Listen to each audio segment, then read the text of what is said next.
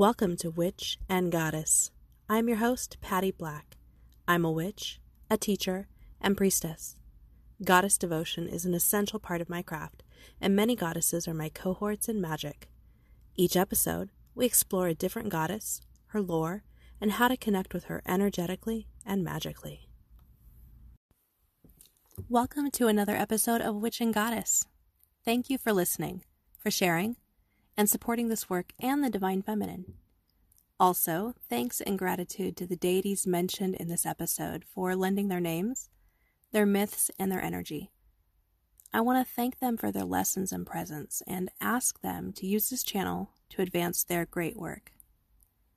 Content warning this episode features several brief mentions of sexual assault in goddess lore and some of the feelings resulting from assault.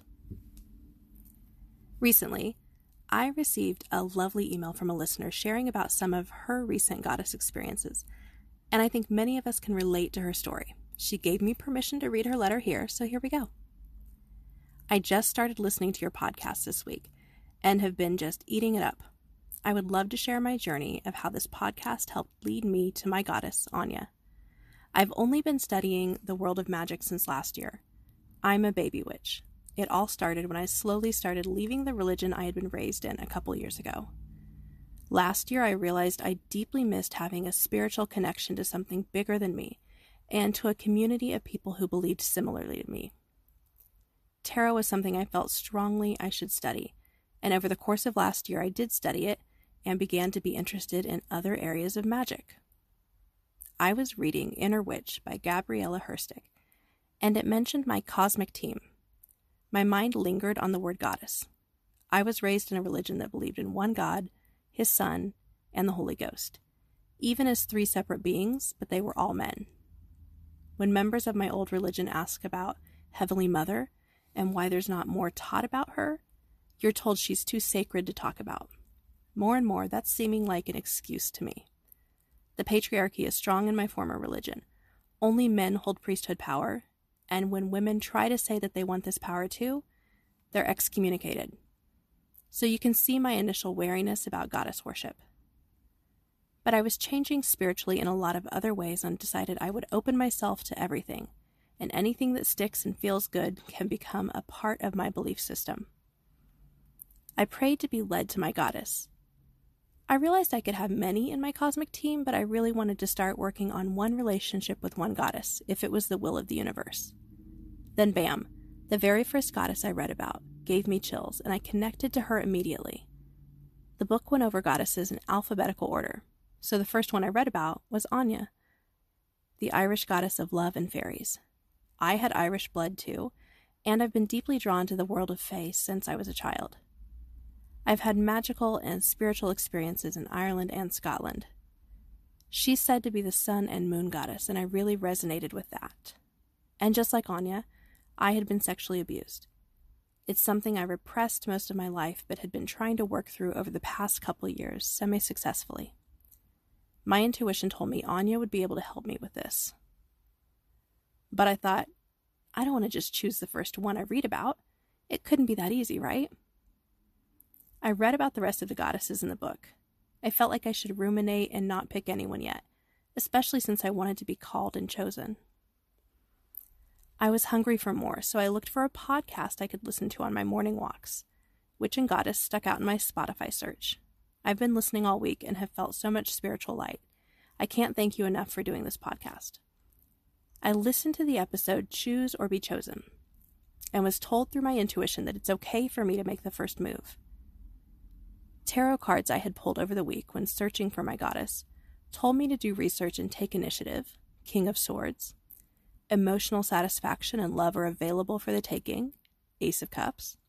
And finally, when I prayed specifically to Anya, not just to Goddess, I received the lovers, affirming my spiritual action. I felt so wanted and loved after drawing that card. And that is how your podcast led me to Anya. I couldn't have done it without you. So, again, I would love and appreciate a podcast episode about her. I want to buy more books on goddesses to learn more in general, but also more specifically about Anya, and I would love to hear what you have to say about her from your research. Thank you for being there for me and listening to my story. Love, Rayleigh. Thank you so much, Rayleigh. It's always good to know that your work is resonating with people.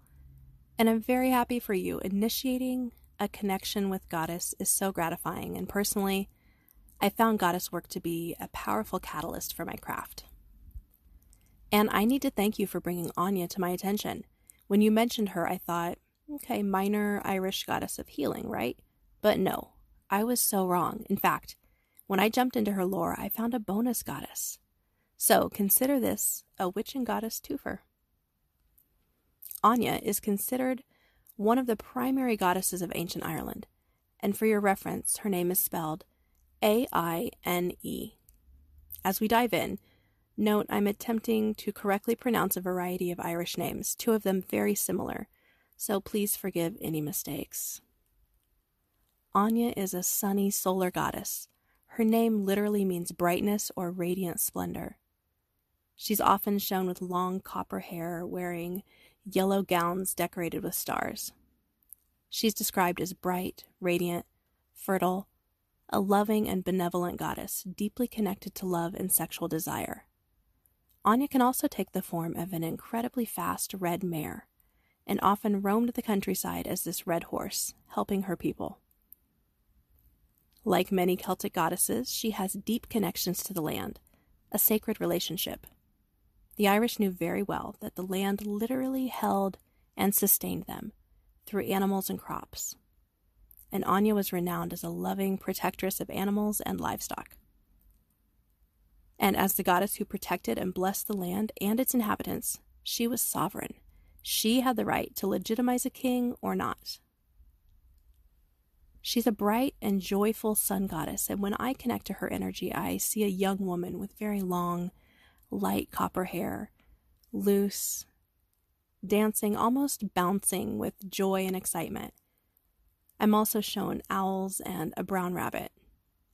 And also the stone bornite, also known as peacock ore, which is an opaque, rough stone with an iridescent sheen.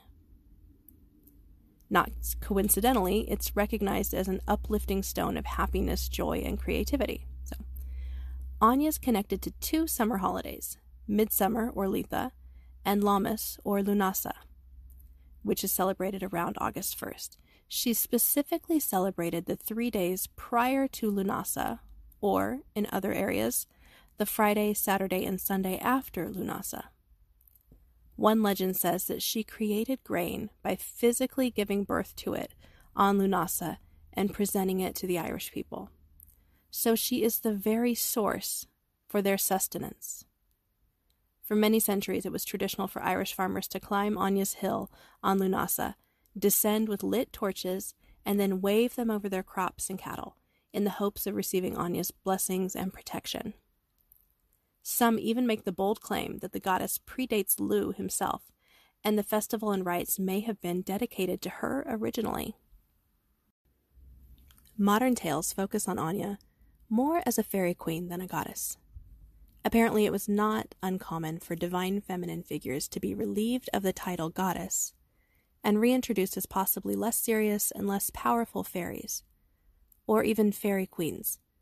This is usually considered a result of Christianity becoming prominent. And of course, even as a goddess, she has magical qualities, so the fairy queen title, I think, is not so much a demotion, but more of a rebranding and refocusing on her fairy qualities and connections of which there are many. She's connected relationally to a few key figures of Irish magical mythology. Manannán Mac Lir, the Irish sea god, was a member of the ancient supernatural Irish tribe of the gods, Tuatha Dé Danann, and he's recorded in different tales as Anya's husband and at other times her father. She was also reported to be the daughter of the Dagda, another important god and member of the Tuatha Dé Danann there are no mentions of her mother. There's a ton of really rich mythology about the Tuatha Dé Danann, who were a very powerful and magical race in ancient Ireland, more than I can really get into here, but their role is often greatly simplified and diminished as that of um, the ancestors of the fairies. Another link to Anya and fairy lore is her seeming shadow twin, Aynia, spelled A Y N I A. Bear with me as we discuss these two aspects and very similar names. Anya shares some striking similarities with this other Irish goddess, who's often referred to as the most powerful fairy in Ulster. Some sources seem to be withholding final judgment, but the two are often considered one and the same, or two sides of the same coin. Anya is usually considered solar, all light, radiance, and blessings, while Aynia is a moon goddess connected to the sea, mental illness, and death. Where Anya is deeply connected and representative of the land of Ireland, the way it nourishes and supports the Irish people, Aynia is like the sea. She's changeable, unpredictable, and must be treated with respect. Like her sunnier sister, she's also a healer, a master teacher of herbalism, and a patroness of healers. But her tales have a serious side. For instance, it was considered risky to operate on Aynia's sacred days, the patient more vulnerable to death.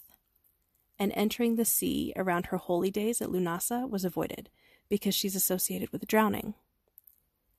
Aynia is mostly a neutral spirit, but one who's fiercely protective of her own realm. These two sides offer an apt illustration of balance. Anya is overwhelmingly described as all things light and good, so there must be a shadow side countering all of that. And as intense as Anya's positivity is, Anya seems as intensely foreboding, complicated, and even frightening at times. I know I'm always talking about shadow work, but you see this too, right? Anya seems like the perfect embodiment of Anya's shadow self. All of the traits that might diminish the light of the beloved sun and love goddess, or might be off putting to people, divorced from her and assigned to a separate figure. Everything I found online about Aynia specifically is clearly lifted from either the Encyclopedia of Spirits by Judika Illes or a short paragraph on Wikipedia that's nestled within the Anya entry. Among the similarities are their sacred days, obviously the related names, and their strong connection to sacred sites around Ireland. In fact, it feels like the very rare reference to darker aspects of Anya may actually be about Aynia. For example, in the Goddess Guide, Priestess Brandi Auset writes of Anya, quote, As the Dark Maiden, she's vengeful when crossed. Is this a reference to her flip side, Aynia? Because nowhere else have I seen Anya called the Dark Maiden or described in any way as dark. I'm kind of fascinated with Anya, and I'm on the lookout for more information on her. Back to Anya. She's often mentioned as a love and fertility divinity. Well known as a goddess who attracts love and is recognized for teaching humans the sacred nature of sex. She has multiple legends which relate to her lovers and how she chooses them for her own pleasure. But two tales that are sometimes glossed over by romantic spin about being captured are the stories of Anya's sexual assault by King Ailill or Gerald, the Earl of Desmond, or maybe both. In one legend, Ailill, king of Munster, goes to Knockainey, Anya's sacred hill, at Samhain Eve. According to the tale, when he arrived, Ailill became sleepy and fell into a trance and discovered Anya. This is where we usually get the requisite line about how he was so enchanted by her beauty that he could not restrain himself. Blah, blah, bullshit. I'm just going to use this opportunity to say that I'm not available for any more of that victim blaming, rape justification bullshit. And as we take the rich, important, and valuable myths of goddesses into 2021 and beyond, we need to be mindful that we don't bring this baggage along. Anyway, he sexually assaulted her. After which, Anya bit his ear right the fuck off, which is how he earned the moniker Ollam, which means one eared. So, this is important. It demonstrates Anya's sovereignty. Ancient Irish law stated that only an unblemished person could rule, and by marking him, Anya made him unfit to be king. Queen move. Then we have the story of her marriage to Gerald, the Earl of Desmond. Based on this story, it seems like we're playing fast and loose with the word marriage here, but okay. Marriage in many ancient cultures was a matter of possession and taking by force. In different versions of the story, Anya's marriage to Gerald is represented as a capture and kidnapping. And there are some versions which say that Anya captured him, while others say that Gerald discovered her bathing in a river and stole her magical cloak. A fanciful way of communicating to us that he forcefully took something of great value to Anya and forced her into the marriage. Basically, marriage by rape. In some of these tales, Anya punishes Gerald by transforming him into a goose and or killing him. Good for her. True to her gift of fertility, she has many children, and she's credited with the birth of a magical fairy and human race through one or more of her many human lovers. Many modern pagans and magical people who feel strong connections to the Fae consider Anya to be their original fairy ancestor. You know what I really love about her? She's known as an independent and sexual woman, choosing her own lovers, and teaching them about the sacredness of sexual love. Not sex as a side dish to the main course of marriage or a long term relationship. Sex as the main course, sex and pleasure as a divine activity that's important and healthy. That alone is still kind of radical and feels really important to me. And she's a sexual assault survivor. She's both of these at the same time. As a survivor myself, I've often struggled with the idea that my sexuality was broken, that my sexual independence would forever be tainted by what others have done to my body. Anya stands as a whole person, a whole goddess, still a glorious representation of sexual love and sexual liberation. She's not tainted by the wrongdoing of others. She's not lessened by any experience. It's one thing to know that logically or to hear it from a therapist. It's a whole other level of healing, for me at least, to see it modeled by a powerful goddess. I mentioned that she's a healing goddess. In fact, she may regulate the vital spark of life from the sun, flowing through the blood. She practiced her healing arts at the sacred lake, Loch Gur, specifically using the lake's enchanted waters and herbs and botanicals. Anya is still very much present in Ireland. There are many sites named for her. In particular, a hill called Knockainey in Limerick is probably the most widely recognized as sacred to her, Anya is said to live in a beautiful castle on or within the hill to this day. If you're fortunate enough to make a pilgrimage to her lands, you may want to organize a whole tour because there's also a Knockanya in County Derry and another in Donegal, not to mention a well named for her. So, once again, among Anya's correspondences are solar magic, pleasure, poetry, passion, magical arts, attracting love, healing, flowers, fertility, agriculture, the Fae, sexual assault survival, sexual autonomy, herbalism, sovereignty, and personal power. Anya is connected to the moon, the sea, mental illness, the shadow, and death. If I were going to create an altar for Anya, I think I'd begin by representing both her bright solar aspect and her more shadowy lunar sea goddess side maybe a kind of dual altar with a solar side for Anya and a moon side for Anya. Of course, it's not necessary to include Anya. Remember, it's not really known whether or not they're connected. Items that could be used on the altar include red toy horses, fairy statues or figurines, images of the sun and moon, images of Ireland or her sacred sites, images of geese, mermaids, seashells, items that represent sexuality and items that represent fertility. For offerings, I would start with any produce of fertile land, like grains, fruits, vegetables, flowers, cream, milk, wine, honey, or any beautiful items connected to Ireland. If you're specifically honoring Anya, the shadowy side, offer salt water, sea glass, or anything connected to the ocean or the moon. Once you form a rapport with a deity, you get a better idea of what they appreciate and what they might specifically want from you.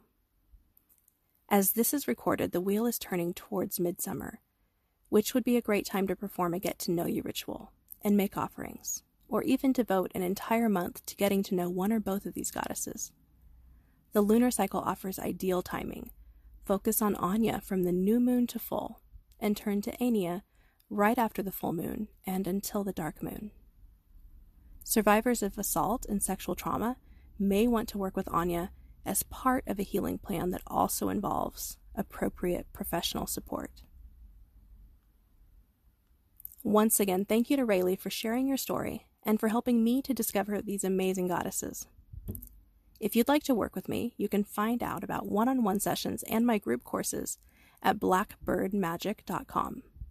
That's magic with a CK. You can also connect with me on Instagram at Witch and Goddess Pod. I love emails and messages, so let me know about your goddess experiences at witchandgoddesspod at gmail.com or by leaving a recorded message on the Witch and Goddess page at anchor.fm. Just FYI, if you want me to respond to a recorded message on Anchor, you need to leave an email address. If you like the show, please subscribe and tell your coven.